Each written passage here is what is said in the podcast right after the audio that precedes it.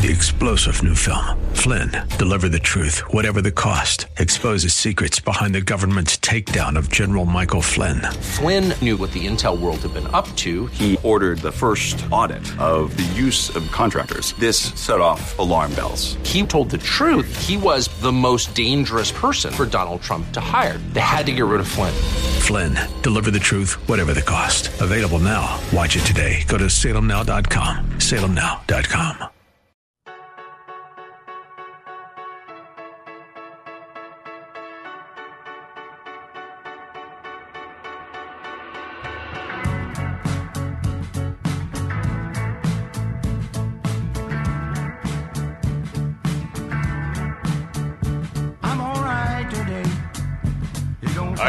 everybody. Welcome to Dennis and Julie. Dennis Prager, Julie Hartman.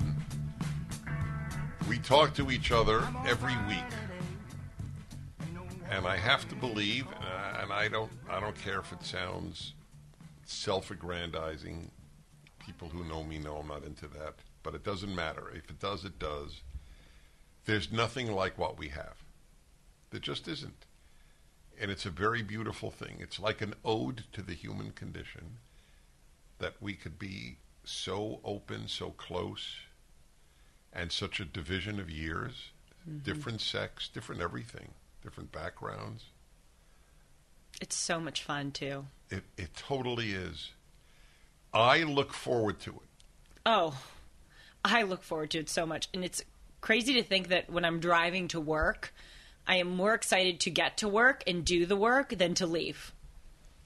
That's a big deal. Talking about big deals, I was thinking as you recorded one of the commercials for, mm-hmm. for the broadcast.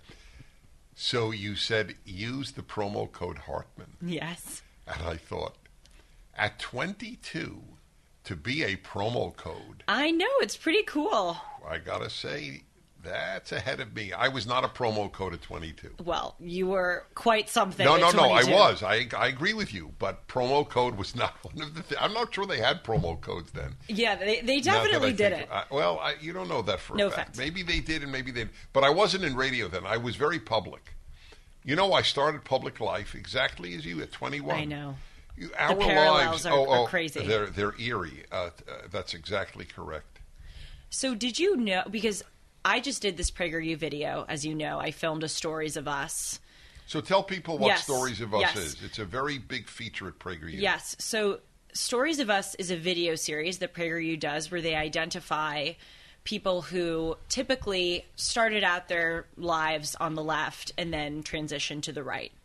So they had Adam Carolla on. They have Amala Ekpunobi, who of course has a very dramatic story about you know being raised in a by a left wing uh, activist and then having a very uh, sharp turn to the right. So they interviewed me, and what was my original point for bringing this up? What was what were we just talking about before? Shows you how relaxed I am. Yes, that is true. About oh man, that's a good. Sean, are you listening? I mentioned promo code and how Promo successful code. at your age you are, and then you mentioned that you were at PragerU. So I don't know what you had if in I li- mind. if I if I re-listened to it, I would be able to. you would. Okay, well, you realize, So- folks, how spontaneous this thing is. Doesn't matter. so tell- sorry. it doesn't matter. I, I I probably interrupted your stream of thought when I said tell everybody what Yes. Lives of Us are about. But Stories of Us. Stories of Us. It's a very wonderful series. It of is. The, the autobiography, and people are very open. They are very open, and it's it's really just. I think it's such a good thing for PragerU to do because, as Dana, who's one of the people who runs it, was explaining to me, their listeners fall into two categories: people who are on the right and are open and proud about it, and people like me a few years ago who. Uh, you know, was toying around with conservative beliefs or was sort of silently, at least for a bit, conservative, and then was a little bit on the fence as to whether or not to go public about it. So it's it's a fantastic video series. I have no idea why I brought it up. Again, it shows how relaxed I am, but I will just say, no, seriously. I mean, I remember at the beginning of this podcast, I would get so nervous before it. Did I ever tell you that? No. I would get nervous um, because I so badly wanted to make you proud and wanted it to succeed. And then now, maybe I shouldn't be saying this, but it's it's so fun and relaxing. I don't get a hint of nervousness. But anyway, back to PragerU. It is a compound over there, Dennis. I mean, just the physical building is enormous and it shows you know the scale of what you guys are accomplishing. But I love going there because as I said to you a few minutes ago, when you walk in, you feel like everyone there is both doing good and are good. Mm-hmm. They are just from the makeup artist to the camera mm-hmm. people to the photographer to the person interviewing me. I mean, everyone was just the parking attendant, like literally from start to finish. You are just with deeply kind people. And I'll tell you that when we were done shooting the video, at the end, you know, there are like 15 people in the room. It's it's a production these videos. They put a lot of effort into it. And I was walking out and I just turned to all of them and I said, "You know, for racist bigots, you guys are really nice people." And they thought that was funny. The characterization of conservatives in these terms is so opposite of the truth mm-hmm. that y- you can you can you can shake from what a gigantic lie it is. I know. It is. Somebody was mentioning to me apropos of that. When did this happen? Some somebody on the somebody on the left showed up at a at a group of conservatives and they noted that the person was completely treated well. You know, it, it was total comfort with the person, though he had all, all only opposite views. I don't know what brought him there. But if it were the opposite, if I showed up, let's say, at, at a left wing place, uh, I, I for, well, I'm well known, so forget me. If, if, if an equivalent of me, not well known, but uh, but Me. they knew was on the left. Okay, well, you're getting well known. So, but I, I don't because I don't. I want to remove the the the fame part from. it. Okay. So th- there's no comparison. Th- their discomfort with us is much greater than ours with them on a personal level. Yes. That's why, forgive me. No, please. This is why, uh, and this was such a big part of my talks in, in my synagogue for Rosh Hashanah about honoring your parents. It's all in one direction. I don't Mm-hmm. talk to my parent because he or she voted for Trump. You would never get, I don't talk to my parent because he or Oh, she voted for Hillary Clinton or Joe Biden. Yep. And, and if it, that person existed, we conservatives would call him an a hole. Yes, exactly. We would. You know, when I'm out in the world, just of course living in Los Angeles, it's overwhelmingly liberal. I was at a coffee store the other day, one that I frequent uh, almost every morning. I've turned into you. I've turned into a coffee drinker. I wasn't before, but now I am. Anyway, at this coffee store, there's a, I would assume, a transgender barista. I mean, the person looks and, and their voice sounds like they had made a transition.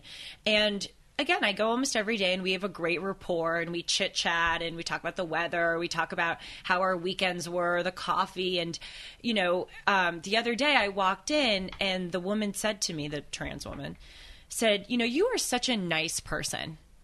Oh, no. Yes. She goes, You are, you know, you're just always, you always come in here smiling and you're just so sweet to all of us. And we just, like, you know, you're, you're really sweet because she said we have a lot of, you know, as I like to call them, Lululemon Range Rover mommies that are like stick thin and come in and they like act like they're so cool and they, you know, treat you like you're trash because they're more important than you and they're getting their iced latte and they just want to get out. But I, I love, like you, I love chatting people up and meeting people. And so when this trans woman said to me, You're so sweet, you know what I really wanted to say back to her, but I didn't? I wanted to go, I'm conservative. Do you know that I'm conservative? telling Please you. don't forget how sweet. I, I want to tell so many people, whether it's baristas Yeah. or waiters or, fr- right. or anything. You know, I'm actually who Oh, you would God. consider to be a bigot, but It's you know I'm really nice. It's at these moments I feel like I'm talking to myself. In the best, truly best sense of the word. So I like I like to, to give five dollar bills to the to the Starbucks uh, because they don't get a lot of money. I want to encourage young people to work, and if they're sweet to me, I want to reward them. Every time I do, I suppress the urge to say, I, just for the record, I know. I'm conservative. I know. I want to do it now. I actually think that we should. I think we should. I, That's right. I actually was. I have to say, I was disappointed. I was trying to analyze why I didn't do it because obviously it's not because I feel ashamed to be conservative. Look at my job. I could not be more open about my beliefs. But I don't know. Sometimes, and this is this can be another interesting conversation. Sometimes when people ask me what I do for a job, or in those moments where I could kind of come out with the fact that I am a public conservative, I choose not to go there. And I think it's because this is so much of my life, and I really value thanks. And I think you've really taught me this. I really value keeping parts of life separate having your professional life, but also having a personal life. So the reason why I didn't just say to that barista, you know, I'm conservative was I didn't want to go down that whole discussion. Mm-hmm. I just wanted a break from thinking about the realm of the professional. But I'm going to. St- I actually, I'm so motivated to do this later today or tomorrow when I go back there. I want to tell her if she's there and see what her reaction is. I'd be so fascinated to know if she'll still be nice to me or if she'll I, react I, in a I'm way. fascinated to know. I know. Why don't we both do it and we see we come back and tell the viewers how people Tell, react. by the way, you mentioned talking about trans. Mm-hmm. So your parents are in are in Paris, they are. and so tell tell the listeners what uh, what you told me. Yes. So my parents are in Paris right now, and God bless them. They never go on trips alone with one another. This is the first time in my 22 years of life I've Are seen you them. serious? Oh, they they very rarely go on trips alone. Why? You know, it's interesting when they were leaving the house the other day. They were they're only gone for eight days. I think this is day five, so they're they're going to be back fairly soon. But as they were leaving, my both my parents said to me, you know, there's a part of me that feels guilty right now leaving you and leaving my sister, my autistic sister Gina, who lives in a group home, you know, here in LA. I said, why? You shouldn't feel guilty at all. You guys have worked so hard. You're such great parents. You're such great people. Go have fun. I want. It's going to make me happy to know that you're having fun. And I think it was my dad who said, you know, we're the type of people that stay at our posts. We really feel like we have to, we should always be at home, being, you know. Stay at our. Post. I thought that was an interesting way to phrase it. And I sort of relate to that because you know how disciplined and overly hard on myself I am. I always feel guilty if I'm not Staying at reading. your post. Exactly, staying at my post. But um, you you talk a lot about how important it is for couples to have alone time, and I'm so happy they're doing that. I had on my fireside chat a question from from some young newly married guy, and he wants to know. Uh, well, wait, was no, no, a young newly married. It doesn't matter. He was not an old, a middle aged guy or under forty. So basically, the question was, Dennis, why do you think I have to balance uh, this issue? my family the only time that I can travel is the only time my family can travel. So don't I owe it to my family to travel with them as opposed to just my wife? And I said, "No. You owe it to your family to travel just with your wife. Because the better you get along, the better it is for the kids. Whether they have another trip to uh, to Yellowstone or or whatever it might be, it's lovely to have these family trips. They're going to grow up and they're going to make their own life. But if they had parents who loved each other, that will be far more enduring Totally. than another family trip to Yellowstone. By the way, for the record, you don't know this because you've only experienced family trips as the child. Mm-hmm. So Yeah, what is it like as the parent? so this is let me let me just say, and I'm crazy about my kids, uh, as they know, as everybody knows. Yes. Nevertheless, family trips are tough on parents. Oh, I'm It is sure. the unspoken secret. Most parents need a vacation after a family vacation. My dad would definitely echo that sentiment. Okay. Because he's the one booking the the you know pla- the rental. No, car, but the oh hotels right, and- that that's the least of it. okay. Here's Wow. the here's the biggest uh, challenge. Basically, nothing the kids want to do, do you want to do? Okay, Especially when they're That's- little. Yes, especially when they're little. Exactly. So you are you are a doing things you don't want to do. right. B you are preoccupied with having them have a good time, which is work. Yes. Totally. So, you know, if they're 18 and you both enjoy the same things, listen, if I went on a trip now with my with either of my sons, it would be effortless, obviously. They're adults. So, eh, you know what? People have to be real. And and it's real to acknowledge family vacation may not be what it's cracked up to be. And on the other hand, some of them are great. I, Of I have, I have no doubt about that. Oh, I couldn't imagine traveling with young kids. Just just the effort of getting them Of to the course. airport, putting I mean, you would just want to blow your brains out. That's I can right, imagine. yes. So I just I don't want to forget why we because I forgot why I originally brought up the stories of us, but uh, before I say why we originally brought up the fact that my parents are in Paris, I want to comment on how important um, you're mentioning parents having alone time is and you know parents Right. fostering a bond my my own parents as i mentioned did not travel at all when i was growing up because Right. they were stay at their post kind of people but they were always very disciplined about going out to dinner with one another once or twice a week Okay, that's- usually on that's friday big. or Okay, saturday that's great. and they and it was always like kids do not come this Mm-hmm. is our time to go out with other couples or with ourselves and seeing that i mean of course there were nights when i would want to go out to the restaurant with them or you know i wouldn't have minded if they would you know taken me to paris this time but as a child seeing your parents find joy in one another and go out on dates and keep the romance alive. You're so right to say that does more for you than having that trip to Paris or going out to dinner with them. Seeing them having fun is the ultimate example and source of security for you too. So just Good. wanted to make that Yes, clear. no, no. I, I, okay, it's an, very important for parents to think about. Yes. And I also it is not selfish of you to want to go No. on vacation with your spouse. Right. And I have to remember that as I get older because I, again, I'm the product of my parents. I have the same, as we've mentioned several That's times, right, stay at my post kind of mentality. So I have to, as I get older. So what Allow th- myself. so you you enjoyed PragerU. Yes, I wanted to talk about why the original point of why you brought up the Paris thing, which is my mom told me that I just spoke with her on the phone driving in to record this podcast. And she sent me a photo of this woman on the street in this big ball gown because it's fashion week right now in Paris. And my sister and I responded to the text, and it wasn't supposed to be rude, it was just genuine. We couldn't tell if that person was a man or a woman in the dress.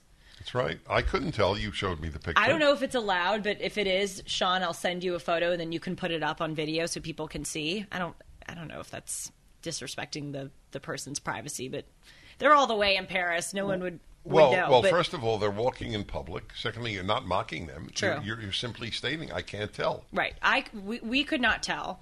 And my mom said, Well, if you blur the face, we won't. We won't. "Yeah, the face is no the point. the whole point."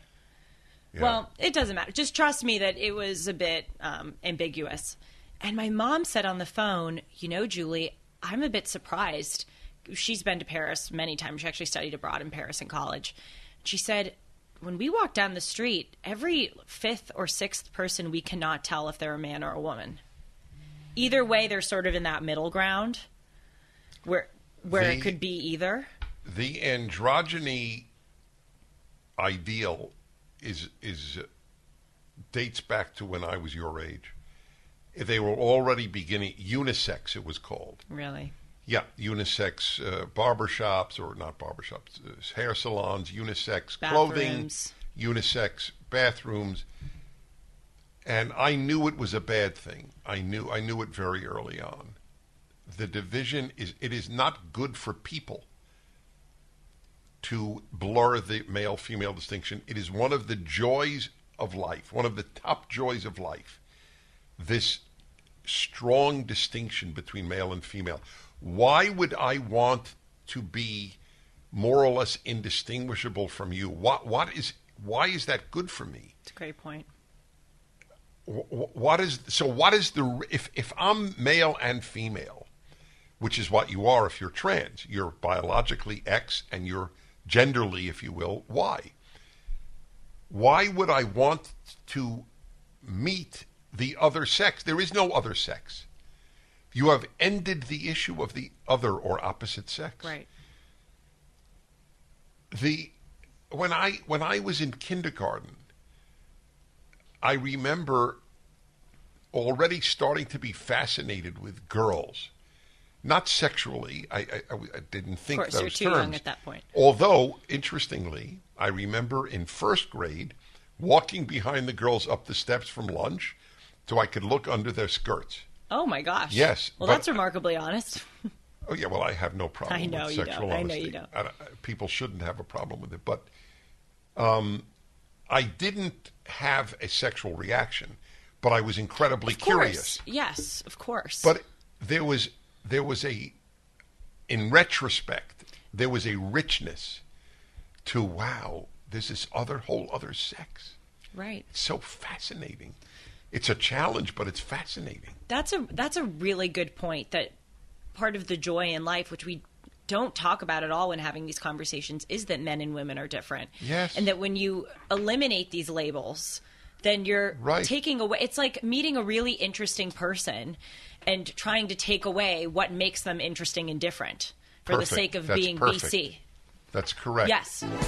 You're not the only one who's lost money this year. With the current economic volatility, you've got to find a way to protect your finances in retirement. Have you thought about it? One way to do this is to invest in gold. I'm considering Lear Capital to add to my retirement as we are looking for stable investments. It's a great company, and I'm considering putting gold in my IRA. A record high inflation and interest rates are causing the stock market to sink. The great inflation of the 1970s and early 80s lasted over a decade, with gut wrenching bear markets and long lasting turbulence. The cost of everything then and now is insane. I think we're in this for a while, folks. Are you thinking about how this is impacting your savings or retirement? I'm considering gold and silver for my portfolio. Do you know that you can add physical gold and silver to your IRA or 401k? If you want to learn more, call Lear Capital today and ask about the Lear Advantage IRA. You can transfer or roll over your old 401k or IRA into a gold, tax free, and penalty free account.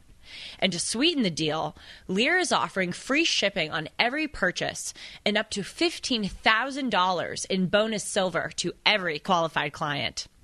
Call for details at 1 800 260 5075. You can get a free precious metals investor guide and work with the top rated precious metals company on consumer affairs with a near perfect rating on Trustpilot. Lear Capital is the gold standard in precious metals investing and has over $3 billion in trusted transactions with over 650,000 happy customers in the 25 years they've been in business. Call 1 800 260 5075 to get your free kit. See how gold has performed during periods of inflation, government debt, interest rate hikes, economic crashes, even wars. And you will see that gold has been that financial bedrock asset in portfolios. And what I really love about Lear is that they're an American owned company, proud to do business with Americans that share our conservative values. So write this number down and give them a call today 1 800 260 5075. That's 1 800 260 5075. 1 800 260 5075. And if you don't want to call, you can simply go to the link below to learn more in every way that people are, the left is trying to ruin what makes life cool and special. I talk ad nauseum. Actually, the when you were on the Young Turks the other day, they played a clip from Dennis and Julie where I was talking about this very thing. How so many people at Harvard I noticed would um, put these computer stickers or these stickers on their computers indicating their either their I demographic love- I love category. women. Yes, I love women, or I'm a proud black women, woman, or climate warrior, and they they literally wear the uniform of their either demographic category or their political beliefs, and that's that is the same effect as the transgender craze does because it it takes away the texture that people have, the parts of them that do make them interesting and different. Instead, it just reduces them to again whatever their demographic or political characteristics are and that's By the way, when I had deadening. that debate on the Young Turks, which is a very, very popular left wing podcast. yes So when they put you up, it, I said uh, it was worth it. I have to tell the viewers because it's so funny. So Dennis texted me as you often do and I so appreciate. Texted me before uh, you went on the Young Turks at 4:30 p.m. a few days ago, and so of course I log on to watch it live. And I was texting you. I don't know if they had commercials, but when they were playing clips or something, I would text you, and occasionally, you know, I would say, "Great point you just made," and you would respond. And so when they brought up Dennis and Julie, that was at a point where I knew you couldn't respond to my text, but I knew that both of us were. I sitting behind my computer watching you, and you sitting there conducting the interview. I knew that we were both thinking the same thing, which is honestly, yay! I'm glad that the Young Turks are watching our podcast. Exactly. I would. Have, I want anyone in the world to watch our podcast. Not to mention, your point was uh, one we dwelled on. The, so you, you were saying that they have all these stickers, and this was at Harvard, right? Mm-hmm. Yes. Right. So all these stickers on the on the Computers. upside of their computer, and I've never. This is this. By the way, this is so big. We could spend the rest of the podcast on this. We won't, but I want you to know how big I think it is. And I didn't mention to her. I, I, I obviously reacted, but let me tell you and and our listeners. I never understood, related to, engaged in any of these solidarity, pride type things. Mm-hmm. I, I mean, at 21, I was sent by Israel to smuggle items to Soviet Jews and to smuggle out the names of Soviet Jews who wanted to leave. It was pretty dangerous work. Okay, I'm not a hero. I'm just saying. So I, I have given a lot of my life over to helping fellow Jews. But I, I would never have a sticker proud to be a Jew. yes, I, It's- I, I- be a bit odd. I, it is odd. Eh, It's odd in so many ways. What does it even mean? What What does it mean? So, and what does it do? well, well, I don't know what it does. I don't know what it means. To be perfectly honest, and I have this in my latest, uh, actually, commentary, which is coming out any day now. But, well, my third volume of my five-volume Bible so commentary. excited. Thank you. You'll love it. You will love it. Deuteronomy. And I I deal with the issue. I don't know how it arose about ethnic pride, and so I, I mentioned this is you'll realize why I think this is such a big issue. We've never discussed this. So Jews, for example, are very proud of the utterly disproportionate number of Nobel Prize winners who are Jews, and most anyone would think oh, makes sense. So my response is then you have to be ashamed of the disproportionate number of Jews who gave Stalin the nuclear bomb. Hmm. There's only ethnic pride, but there's no ethnic shame. Shame. Wow. It's phony. So blacks, so there's black pride. Okay, there, there there are a lot of blacks to be proud of. There's no question. But the disproportionate number of blacks involved in, in violence and crime is there black shame? Such an interesting point. You're so right about that. That's why I, I never understood it. I never understood black is beautiful, Right. or or or uh, or Jewish pride, or or or, or uh, uh, any of these things. I love women, so that's what raised this issue. Yes, she got so upset with you. So I said, if you're if you're not a gay woman, what does it mean you love women? I Mm-hmm. don't understand it. Well, she was saying What, and by the way, would a guy put up "I love men"? Yeah, that was he'd be he'd be regarded as a weirdo. that was a good not not for sexual reasons. Right. Well, what she was saying, which I thought was such a cheap shot, she was like, "So if women are expressing confidence in in themselves, or But this is support- non-confidence. right? That's the joke. It shows you you're not Yes. confident. Well, precisely. And when I bring this up to you, when I talk about it on air, as I have done a few times, and when I would see it in person at Harvard, it made me really sad. I mean, first of all, it creeped me out, and I thought it was just odd. But it, the secondary and overwhelming emotion was that it made me sad because I, I just see, at our age, it's a vulnerable time in our lives. We're in that kind of, in college, we're in that middle kind of interim period between adolescence and adulthood. We're trying to figure out exactly who we are, and we're making mistakes, and we're just we're we're trying in so many ways to get ourselves right. And to me, that just reflects a lack of confidence and a lack of competence at building a strong, robust individual identity. I think that those people who who put those computer stickers on or they wear you know i was saying they have the canvas bag with with another pin on it saying vote or fight racism it's it's really devastating because I think they're so desperately trying to find who they are and what their identity is, and the left has brainwashed them into thinking that this is the proper way to express their identity. The people who I know in my life who are the most insecure are the ones who are the most woke and political because it's the thing that they desperately clutch onto in order to feel like they have a sense of belonging or uh, just again a sense of self. But it's so misguided that's your political ideology is not at all who you are. It's a fraction of who you are. No, I'm just smiling because everything you're saying is so true. You're an insecure woman if you have any statement about how great you are as a woman. Mm-hmm. It means you're insecure. Mm-hmm. The, you know, I remember what was the song? Uh, I am a woman, hear me roar. Remember that? Oh yes, Sean. What, what was that song? No, it wasn't Katy Perry. You know who Katy Perry is? Believe it or not, yes. Helen Reddy. That's correct. Oh, I, don't Helen know, Reddy. I don't know who that is. See, I know a pop person. Of course, I'm proud of you. Th- thank you so much. Um, Major Mazzles. Um, major what? Mazzles. Muzzles. Mazzles, right? Oh, Isn't like that... in Mazel Tov? Yeah. Oh my Major God. Mazzles. That's hilarious. So here, I think we're going to get it now. I am woman, hear me roar. You never heard this? too big to ignore. And I know too much to go back and pretend. There's a Katy Perry song. What year is this from? and I've been down there on the floor. And no one's ever gonna this keep is old. me down. This is 70s. Yeah, this is early This is, 70s. this is 70s. Yes, I'm wise. See, I but can it's tell what wisdom decade it for Okay, so I'm a woman, hear me Yes, roar. I paid the price. So this notion, I'm a wo- I, I, I knew I was quite young, and I, but I knew only insecure people will say that. Mm-hmm. And that's why it would be considered so unmanly.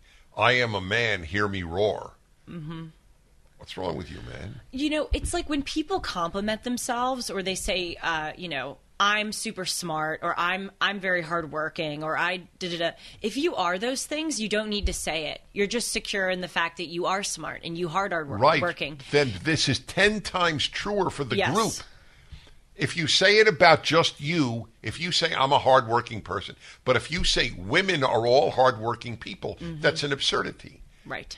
By the way, I re- it's you will be happy to know this. I review my appearances in my brain afterwards. So after this Young Turks appearance, I reviewed in my mind what could I have said better. Yes. I'm, I'm very, I'm very okay with how I uh, how I came across. But I, on the issue of the I love women, I should have raised. This is one of the rare times where I really, I don't know if it's rare, but it's one time I, I really felt I should have said something. But she kept changing the topic so fast. Yes, she did. It was- it, was rough. it was hard to yeah, follow. it- right. So it, it is what it is. But I would have said, wait a minute, it's not true. She doesn't love conservative women. Yes. So that ends Yeah. the whole issue. And half the women are conservative. So I love half the women means nothing. Right. So I love women means nothing. Well, she, I'm remembering now, she was upset.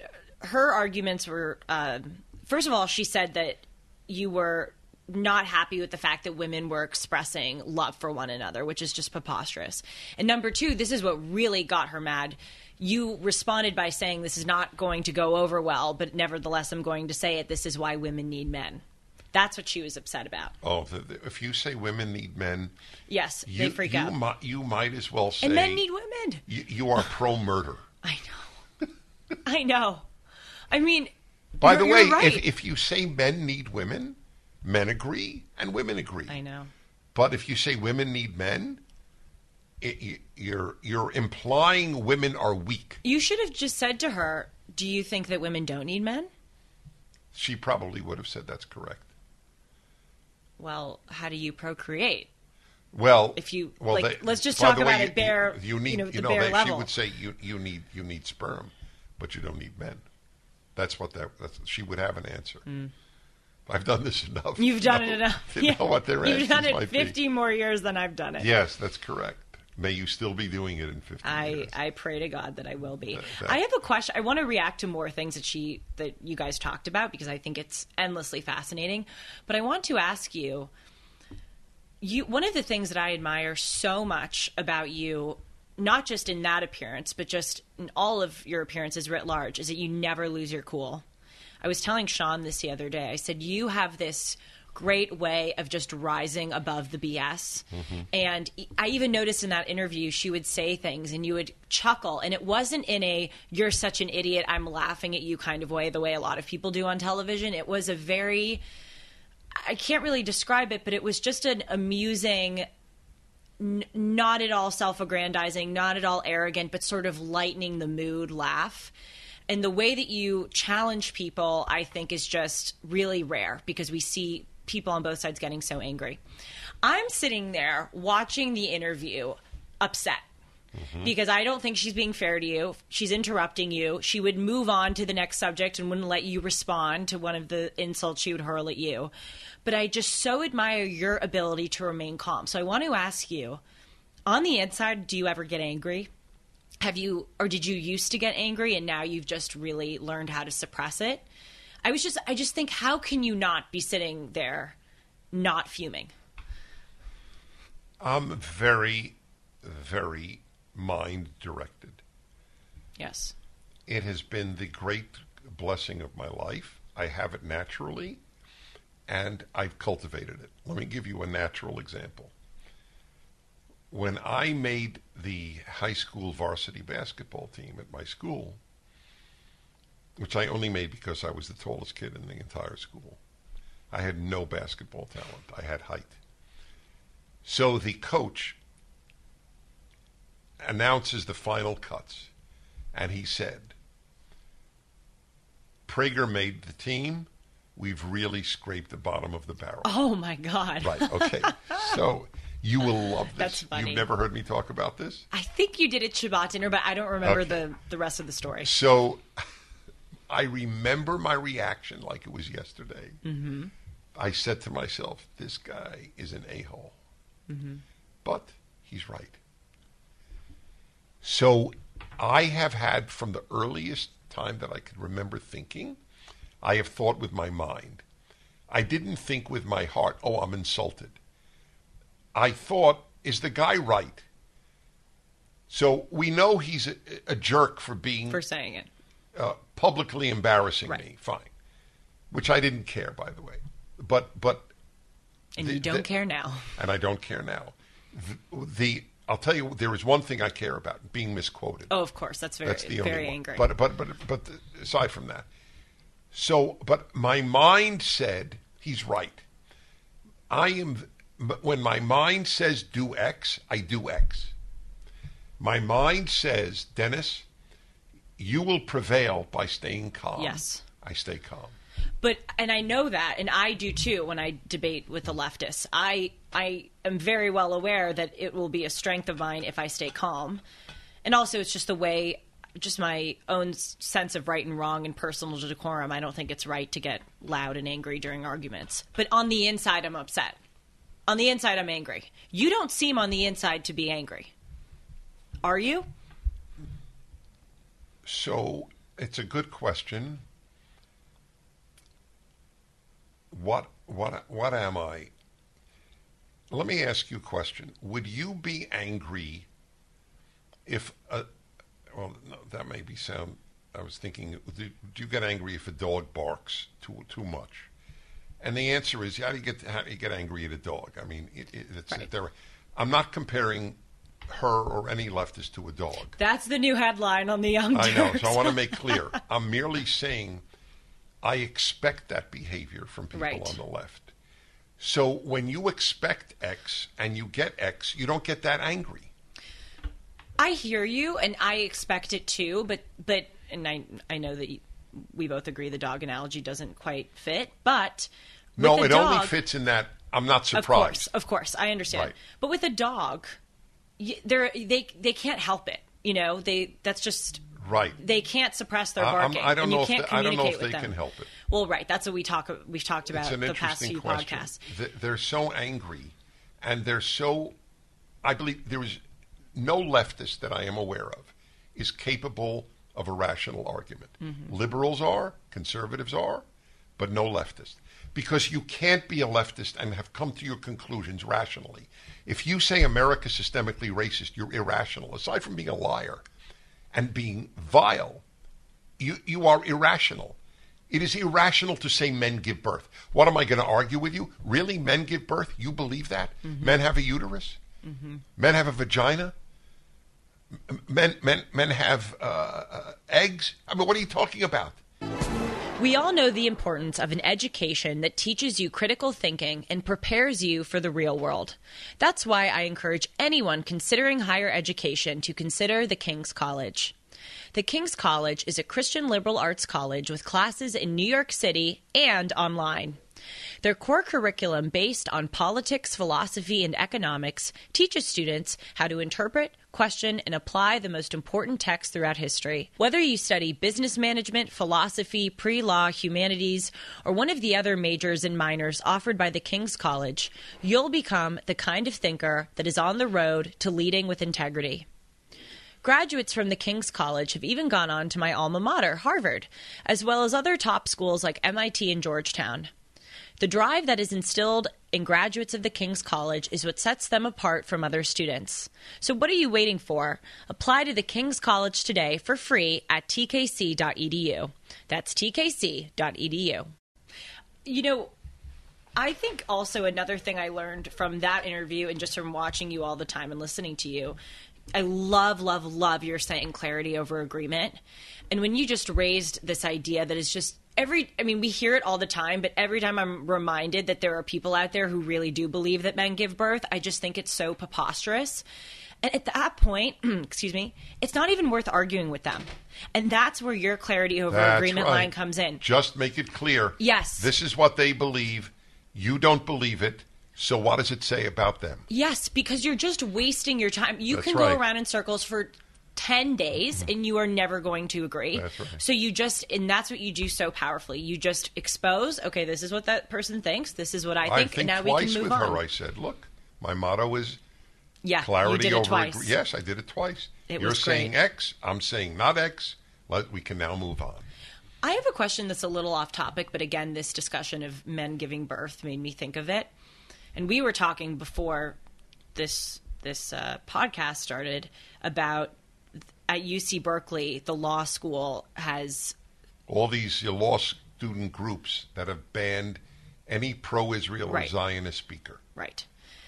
And I was just thinking with that example, and then of course with the men give birth example, when did this really become so bad? I mean, the left wing has always had a presence in America. Certainly in the last 60 years, it's been, I would say, a bit wacko. But this, what's happened, I think, in the last five years is truly in another category of insanity but you you predicted so much of it. Of course, there's that famous what was it, Bill Maher interview interview where you said something about Mm-hmm. Men pronouns. menstruate. Yes, men No, men- menstruate, and right. everyone laughed at you like you were including him. including him, like you were a crazy person for saying that Yes. people are going to believe that, and then it became mainstream. So you saw it. I have to say, I I think a lot about you know if I were, of course, in 2006 I was six years old, but if I were an older adult at that time and had the knowledge of you know the world, would I be a conservative back then? It's a question that fascinates me. Like when when in the history of the United States would the turning point have been for me being a by default liberal to becoming a conservative? I mean, I don't know though if I could have spotted this a few years ago the way you did. What made you spot it? Because it's just I, w- I would probably be one of those people in the audience that would laugh at you because because I would go, of course the left is getting crazy, but it would never get that crazy. How did you predict it? You're asking a very uh, sensitive question. I'll explain why in a moment. Just let me tell you, in the 1980s, I published a newsletter. This is more or less pre-internet, just as the internet was beginning. So people still subscribe to magazines, and I published a quarterly called Ultimate Issues. It's what got the name of my show, my hour. from. Oh, yeah. And I wrote an essay in the 1980s, uh, The War Against Differences, including male female, in the 1980s. Wow. And I said, when you abolish these differences, you end up with totalitarianism. And I remember writing it and thinking most of the readers won't see the connection. But I was right. But it will age well. It did age well. So how did how did I know? You know, this is the reason it's sensitive is because to tell you what I really believe, it's going to sound uh, da- dangerously pompous. But I it's, know- it's not pompous. I know what you're going to say, It's and I agree with you. It's a gift. It is a gift. It, it, I don't take any credit. Look, you're not good at basketball. You didn't get that gift, but you got this gift. It's Right. not, you're just stating a fact. It's just a fact. Look, uh, even you have raised the issue of you know my opposition to same-sex marriage, to redefining marriage, as I put it. And I and but I said over and over, the argument for same-sex marriage is gender doesn't matter. And I said that argument is going to lead us to hell. It's a legitimate argument. Now you see where it's led us. So you're saying it's primary, it's a gift. That's how you do. That's correct. Do you think it was your also your extensive knowledge of history, or you're just doing this as a career and researching it all the time? Like, do you think there was something that you? Yes, aside from gift, You yes, learned- I, I'll tell you what I think. There was the Torah. Hmm. Those five books. The reason I'm devoting so much time to my Bible commentary, which is a Torah commentary, is I know how they've influenced me. At you'll, I don't think I've ever said this publicly. That's one of the beauties of our podcast. It's, it forces me to say things Yes. I don't normally say. At a certain point, I don't remember when, but it was early on. I said to myself, "Wow, you, your instincts are identical to the Torah's," and it blew my mind. My natural mode of thinking was the Torah's mode of thinking. Mm-hmm. And that's why I feel such a moral obligation to get it in print. Because if you take those five books seriously, you will think morally clearly. You will think clearly about everything. And you'll be so much happier. yeah, well, you could testify. Oh my that. God. I mean, your life will, society will run better. Your life will run better. Personally, you will feel enriched and fulfilled and happier. It's, I really think, and I know it sounds sort of extreme or perhaps um, like I'm hyperbolizing to say it, I think it's the answer to everything. Oh, I know it's the answer It to is. everything. That's why it's frustrating that it isn't out there more. I know. As much as it's out there, the mo- my biggest frustration is it's not out there more. This is the answer to evil or even unhappiness. Mm-hmm. You know, I said this. I, I know I said the first part on our podcast, but I said this second part in the PragerU video I just filmed, and I think it's worth mentioning here. You know that I think it's incredibly creepy that people my age fight against things that most of them have never seen before: racism, climate change, Oppression. oppression. You know, uh, what's what are their words? Homophobia, transphobia, etc.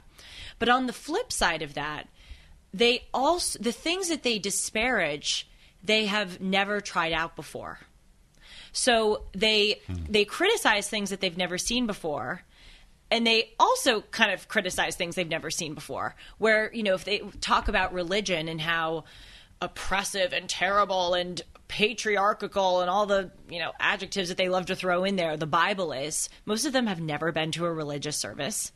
They've never even read the bible. All of my friends from college i don't think a single one of them has ever opened the bible once. And yet not those friends because i wouldn't be friends with them but Right. my school writ large it's like just a common you know it's common knowledge that the bible is this So- horrible thing how do you know yes, exactly. how do you know you've like Right. that is that is the Right. epitome of pomposity and self-aggrandizement and just dishonesty if somebody were to say, I don't think the Quran is a good guide to life. Oh. Somebody would say to that, well, you're an Islamophobe. Did you actually read, the whole Quran? yes, Did you study it? Great But point. if you say the Bible isn't, oh, of course It's not. totally fine. Right. it just shows to me how we we talk a lot about how the left screws people's brains up, but also there is such an astounding lack of self-awareness among the people that I went to school with. Like they don't even take a step back to to ask themselves what I think is a fairly simple question: Why am I excoriating something that I've never read? Hmm. Or maybe is it right is it not right for me to advocate for defunding the police when I live in a dorm that is guarded by heavily funded security people? Right. There there is just and I don't know I don't know. I mean, certainly screwing up your brain equals a lot of your faculties, like self awareness, going away. But that that is a killer combination of having irrational thought plus no ability to check yourself. I was thinking recently, you know, They wouldn't have said, gee, the coach is right. Yes. Oh, they would have. Trust me, I have seen people cry, scream, and run out of the classroom slash gym when teachers have or coaches have said things You far. have? Oh, of course. There was an incident in high school where my there was a girl that was always late to class, and of course she would come in with a coffee, so she was late, but she had enough time to go to Starbucks in the morning. And one of the classes, our Spanish teacher said, "Why are you always late?" In, in front of the whole class, or you know, can you get here on time? Every all of your other classmates are here, and you're you are consistently 15 minutes behind the clock. And she looked at my Spanish teacher and she goes, I just got in a horrible fight with my dad. How dare you? She did. Yes, you have no idea. You, know, you have no idea why I'm That late. and she fascinating ran out of the classroom. Fascinating. She ran out of the classroom. And then the mother had to come in, and then the administrator and the Spanish teacher and the child and the mother had this whole conversation, and it was this big deal. And I thought, only at an LA private school.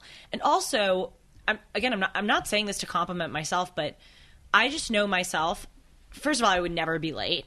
And second of all, if I were late and a teacher reprimanded me for it, I would just go, they're so right. I'm awful.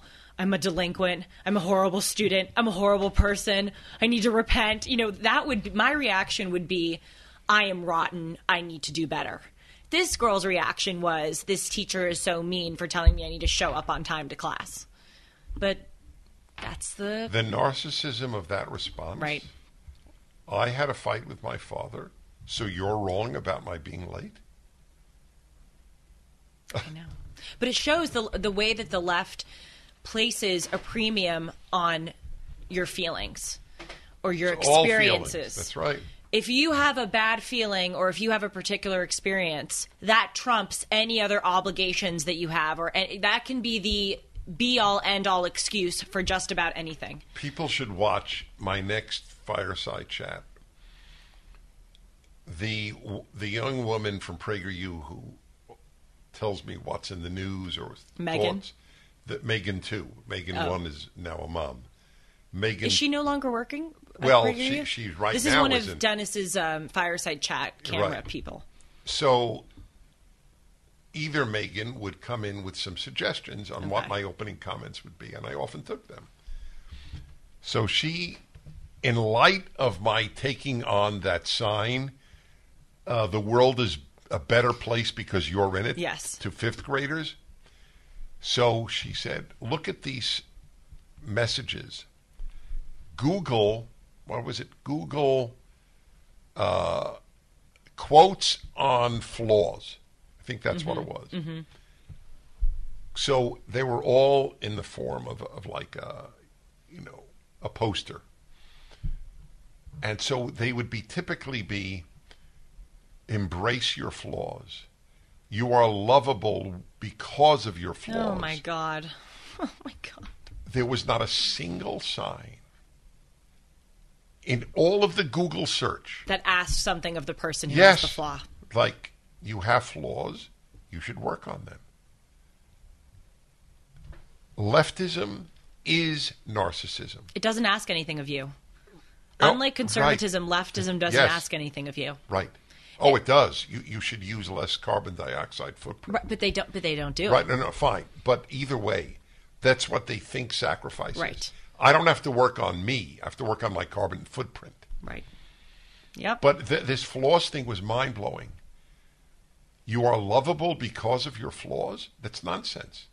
So then, as I said in, in my opening comments, then the more flaws you have, the more lovable you are. Yes. And you know, the thing that I can't understand is, you know, you were talking a few minutes ago about how you're very mind driven. And I I also, not surprisingly, am very mind driven, but I'm certainly trying to become more so. And I just think it is such a deeply empowering thing to know that if you you know, flex the muscle of critical thought and rational thought that you can o- you can just make your life better by overcoming your maybe more malignant natural impulses. I think that's such a cool thing that your mind has the capability to talk you out of being upset that that coach was mean to you by saying, "You know what? He was right and he's an a-hole and whatever. I'm just going to move on with my day." I think that is like a gift from God. Totally. That is one of the most interesting parts of a human being and of life. Mm-hmm. And it go this is a theme of the podcast today. It goes back to what we were talking about at the very beginning.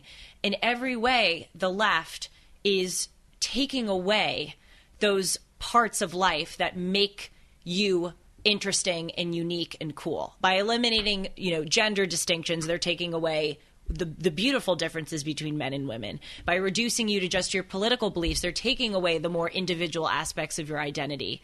How could you hold there's no difference between men and women and then say I'm the other I'm the other sex? If the sexes are the same, what is the point of, of becoming the other sex? Yeah. You're not being any different. That's so true. I don't. It doesn't. Either That there are two true. sexes and you become the other, or there are. There's no binary. Then what are you changing to? Yes, and also with that computer sticker that says, you know, women rule the world, or w- there's a Beyonce song that that's called "Run the World," I think it's called, and the the whole chorus is "Who run the world? Girls," and it's just the the whole song. What is the point of elevating women or saying women are these superior creatures if gender is just a construct and actually it doesn't If any man can be a woman, Exactly. They it does it's endlessly fascinating to me how the left contradicts themselves in with regard to so many Well, I things. said if you're a rational thinker, you can't be a leftist. I remember what a fuss the left made about Trump building the immigration wall in 2016 that it was xenophobic and you were separating Right. families from one another it was so horrible and then after January 6th what do they do they build a huge wall around the capitol well I thought walls don't work I thought that they're ineffective and they're xenophobic and they're Well, if walls don't ver- work, how, how did Israel go from massive numbers of victims of terrorism to virtually zero? right Purely because of a wall. Right. But I'm just I was just bringing up that example to say again it is endlessly fascinating to me how they they s- so obviously constantly contradict themselves and they don't again it goes back to my point about their lack of self-awareness. They don't seem to realize it. And my what I would like to postulate is that it's because, as we've talked about, it's impossible to be a hypocrite on the left because they can justify any change in their thinking under the guise of, well, we're progressives. We can just progress away from whatever position we had before and change our ideas. But really, what that's a cover for is that they don't have any principles. What I love about conservatism is that you have to lay down your values and your principles and then you conserve them. Well, here, here's the beauty. Leftism doesn't have when, principles. when a well, just to give a simple example, if if a conservative cheats on his wife, Mm-hmm. it's called the hypocrite. Family values, religion, and look, he cheats on his wife. right. If a leftist was Bill Clinton ever called a hypocrite? Never. Wow. Yeah. He I'd was- like to know what a leftist could do that people on the left would say he's a hypocrite. You have all helped to build MyPillow into the great company that it is today. and have trusted in Mike Lindell to give you a great night's sleep. On top of the special exclusively for my listeners on the Percale and Giza Dream bed sheets marked down as low as $29.98, Mike's now changing the game with his three piece towel set. This set, which I own and love, is made with USA cotton, making it extremely absorbent, yet still providing that soft feel you look for in a towel. The set comes with one bath towel, one hand towel, and one washcloth, typically retailing for $49.99. For a limited time, you can get this three piece towel set for the low price of $19.98 with the promo code Hartman. Don't miss out on these incredible offers. There's a limited supply, so be sure to order now by calling 1 800 566 6745 and use the promo code Hartman. Or go to mypillow.com and click on the radio listener square and use the promo code Hartman. God, I'm going to use that Bill Clinton example. Right? Never, That not is- once. He- he- He was called a lot of different oh, things, no, but he, never was, a he hypocrite. was called yes. a, a dog. That I mean, is right. fascinating. Yes. Yes. That's What do you by think- the way, that is part of the appeal of being on the left. You don't have a personal set of standards Yes. by which you are judged. Right. You are not judged on the left. It's just a free for all. You can believe whatever you want and switch, and you will Right. always have a home there because that's just what they do. Yes. That is a fascinating question. What could they do or say that they would be Right, even called if a hypocrite even for? when the environmentalist leaders fly on private jets using more f- fuel and carbon emissions than the average citizen does in a year on regular jets, they're not hypocrites. See, this is why, and I know we've got come back to this, I think two or three times in the last few podcasts, but this is why I fundamentally believe that overwhelmingly left wingers are frauds. I'm sorry to say it. I don't think that they really believe in most of what they're saying because they they they know I think that they talk themselves into it. they they might on some things, but overwhelmingly they know that AOC and who's uh, Leonardo DiCaprio and John Kerry fly on these private planes, and they look the other way and they don't care. That indicates to me that they really don't have a, a principle or a value surrounding be, climate change. How could you tell me that climate change, global warming, Mm-hmm. Is an existential threat? That means a threat to the existence of biological life, and not be for nuclear power.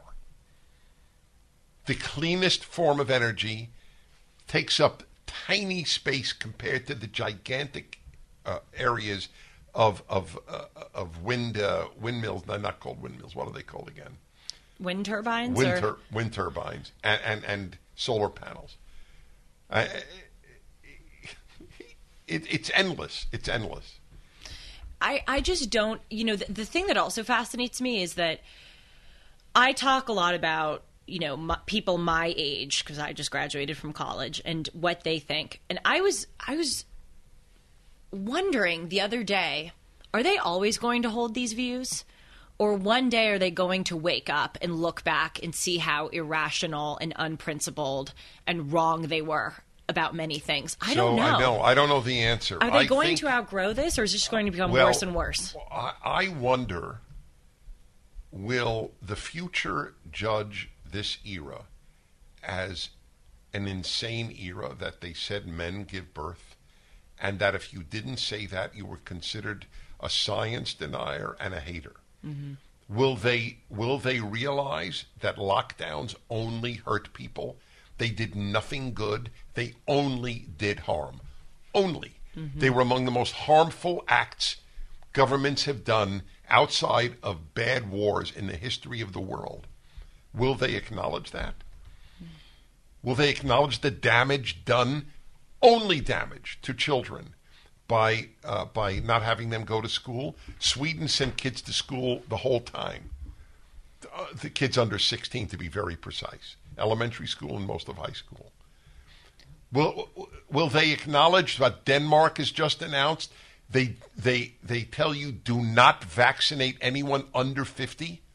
Will they acknowledge that vaccines did a lot of harm, may have done some good, but did a lot of harm? they can't acknowledge they can't even simply acknowledge it because then they view that as a concession they, well, it is a concession. right but they view it as true. a crippling concession like It is one that- crippling. They're I mean, entirely right. of course their whole is. edifice comes crumbling down with is. any one of the things I mentioned. that's why they can't give you an inch That's they right. can't give you an inch because if they even gave us an inch, the whole edifice would crumble. Well, talking about that, on that debate on the Young Turks, when she raised the issue of, well, how, how, what, what about two incomes and so on, I said that's a very real issue. yes, that was I- that was I- a very I, I fully acknowledge it, and, and that if a woman doesn't have a, a career to fall back on and she gets divorced, what, what is she going to do for money? Uh, I acknowledge that that's an issue. Because my edifice does not stand Exactly. on every claim has to be true because it's not false. My edifice stands on truth. Yes. It doesn't stand on on positions. Right. And I notice I noticed in that interview and I just notice when talking to leftists in my in my daily life that they try to push you into these binaries like either you Oh, totally. you know like you either believe this or you believe that in that example you either believe that women shouldn't work or that they should be allowed to work Or it or was- the the claim, oh, so you you think women are weak. If I don't think a woman should have a sticker I love all women, that means I think that she should be weak. It's a strong woman who doesn't have to stay state I love all women. Mm-hmm. it, it's just astounding to me the way and they try to do it in interviews they try because it's their way of looking at the world they try to push you into a corner and what i try to say when i'm debating with people you know it happens all the time when i talk about black lives matter and African American culture in this country, the prevalence of crime and fatherlessness and out of wedlock births, because so what would happen so often in college is that people would say, "Oh, so you, you know, if you are talking about this, then you must believe that black culture is inferior, or you must believe that, you know, No, all- even worse, blacks are inferior. Yes, that that black. Well, Yes. exactly, blacks. Because I, I mean, I wouldn't say black culture is inferior, but I would say that African American culture right now certainly has some debilitating issues. But yes, they would try to push me into the corner of saying that that black people are inferior, and I would say like, why? Why is this your way of looking at the world? Either I like, can't we be somewhere? I mean, in the middle doesn't quite make sense Well, in this, that's but why I said what I just said earlier. If truth is your foundation, Mm-hmm. you leave the left. Yes. And you don't view saying what you said on the Young Turks. Yes, women's, you know, some women who are in unfortunate socioeconomic situations, that is a real issue. You don't view that as a concession because it's not a concession. Right. Your point still stands, even if it doesn't apply to every single circumstance. I, when, as a conservative, when I acknowledge that some of the things they br- bring up may be legitimate, I don't feel like I've weakened myself. Exactly. In fact, I feel like I've substantiated That's myself. correct. You get you gain credibility. Yes, and I and I want to know the the reality of the situation. I want to know the whole truth and analyze it. And if what they're saying is true, I have no problem agreeing with them because that's just pushing us towards a goal that we should all hope to have, which is to acknowledge what is real. So let me before we end our session. Are we really almost done? Yeah, I, yes, we are. It's amazing. So I'm thinking. I was just thinking, we should always ensure there's a personal moment Like, On this podcast? Yeah, yeah. I don't think that's hard for us to accomplish. No, it's not at all. And sometimes it's dominant. Right. But I think more macro was dominant this time. So I'm going to throw a personal question at you. You have a tremendous amount of success at a very early age. Thank you. So no, no, it's not a compliment. It's a fact. It, it's like, like it's like saying you have blonde hair. I mean, it's a fact. So, what do you do with that? What do you mean by that? Well, it's an abnormal life at, at your age. It's an abnormal life at any age, but especially so. I had to deal with it. I, I mean, it was a good, it was a good thing to deal with, but I, I was blessed like you with doing very public things at, at, at your age. So I know I don't want to say what I did. I want I want to know. Do you think? Oh, I, I can give you a multiple choice. Right. Man, am I lucky? Man, did I earn this? Uh, God, am I, uh, I? I obviously have some gifts, which thank God have been recognized. Mm. I, I, I, I, I'm just giving you. It may be none of them, maybe Right. all of them. Right. I certainly think, as you know, all the time, I am so lucky. I, I we talk on the phone as as the viewers know a lot, and I just say I can't believe that this is my life. I know I worked hard for it, and I know that I've earned it, but still, with so, with so many things in life, a, a lot of it is luck. And I, it was extraordinarily lucky that you o- opened the email that I sent you two years ago. I was lucky that you were kind enough to invite me in. So I I am very very grateful for my good fortune. I have always in you know in high school and before high school I was a very elite athlete would travel all around California playing soccer or swimming or water polo and my teams would get to a very high level and so I was always um, in the pressure mode in the I've got to achieve mode. And from a very young age I tried to knock and it wasn't uh, when I say try it implies effort. It was sort of natural. I just knocked the feeling of being proud of myself out of me. Because I remember thinking if I win a swimming race and get a medal, I'm going to become haughty or I'm going to become content with the fact that I got this medal. And then I'm not going to be working hard enough and someone's going to eclipse me and the next time I'm not going to get that medal. So I even if I have a eensy you know, teensy tiny bit of pride in my accomplishments. I've got to get rid of that because it's just going to cripple me and prevent me from getting the next one. So I've always, I've always had, and, and also most of it too was even though I've never been a supercilious, haughty person, I so detest those characteristics in other people. I hate arrogant people.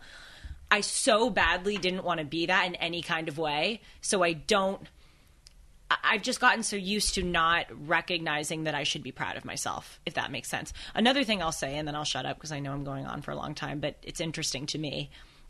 I have a friend who's in town, as you know, from college. And last night at dinner, she was asking me about this job, and she said, You know, we never really talk about it.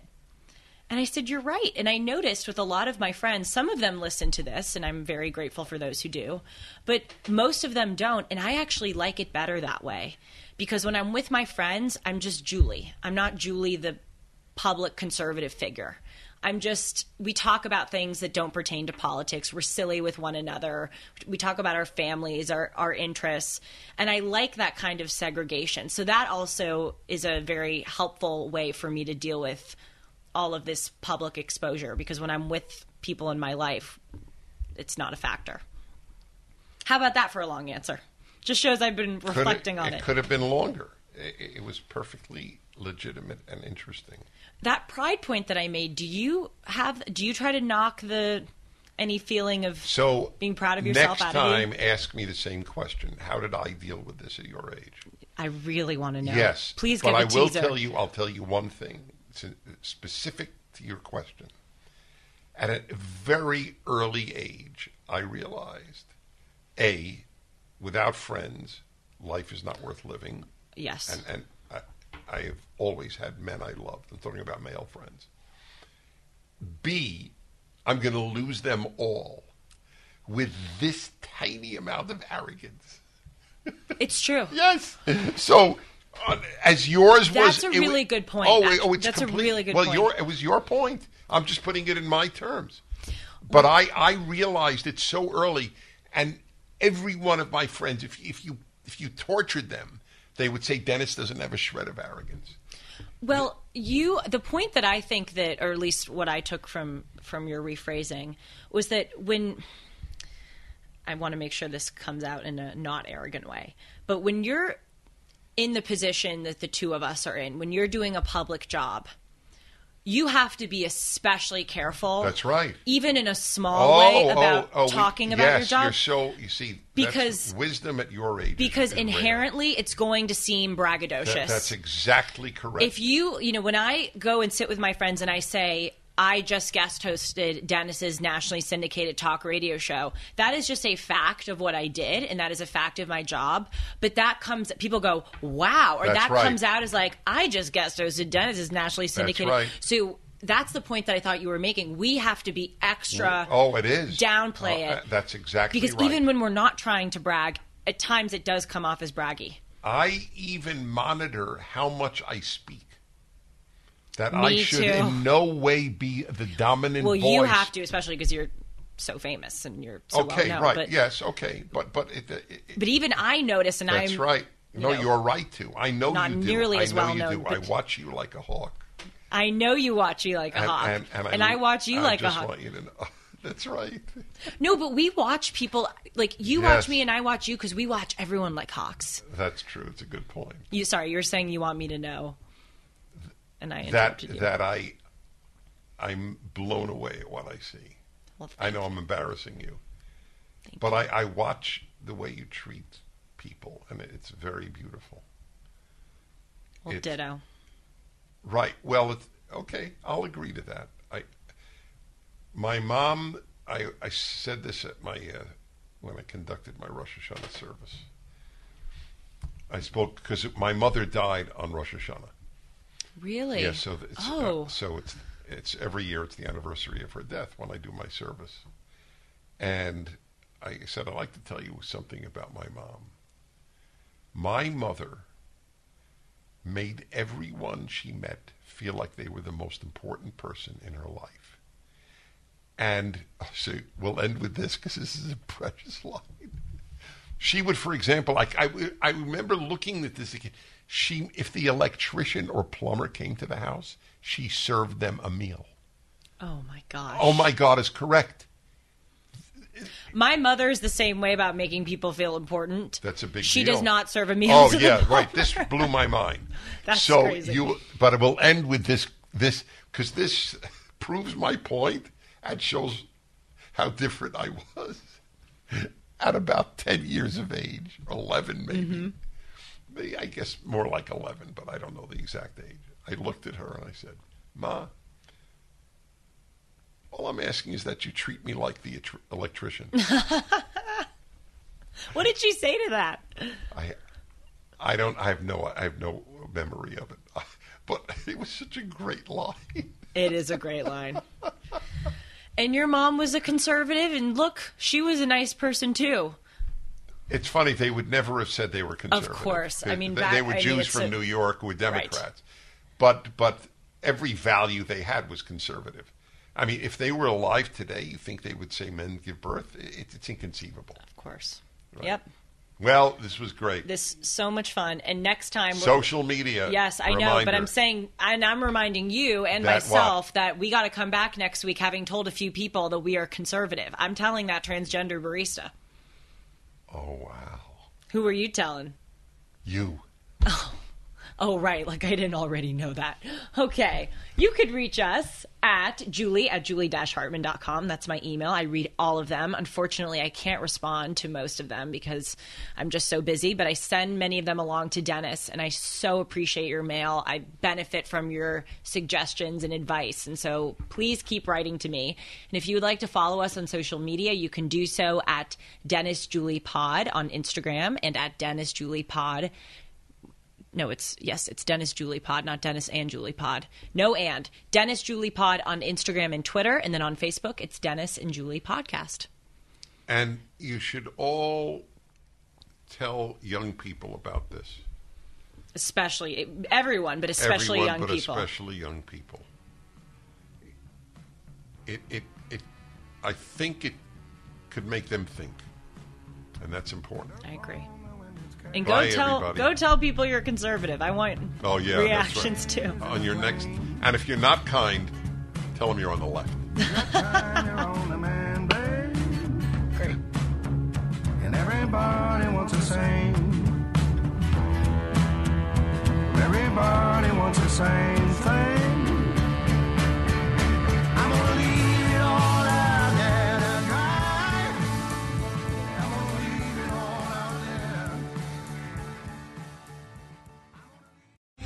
Three star general Michael J. Flynn, head of the Pentagon Intelligence Agency, knew all the government's dirty secrets. He was one of the most respected generals in the military. Flynn knew what the intel world had been up to. He understood its funding. He ordered the first audit of the use of contractors. This set off alarm bells. The explosive new documentary, Flynn, Deliver the Truth, Whatever the Cost, uncovers the facts behind this scandal. Flynn told the truth. He was the most dangerous person for Donald Trump to hire. I find out the worst enemy that I'm going to face in my life is right here in America. They took my assessment and they wanted me to change it. And I was like, I'm not changing it. They had to get rid of Flynn.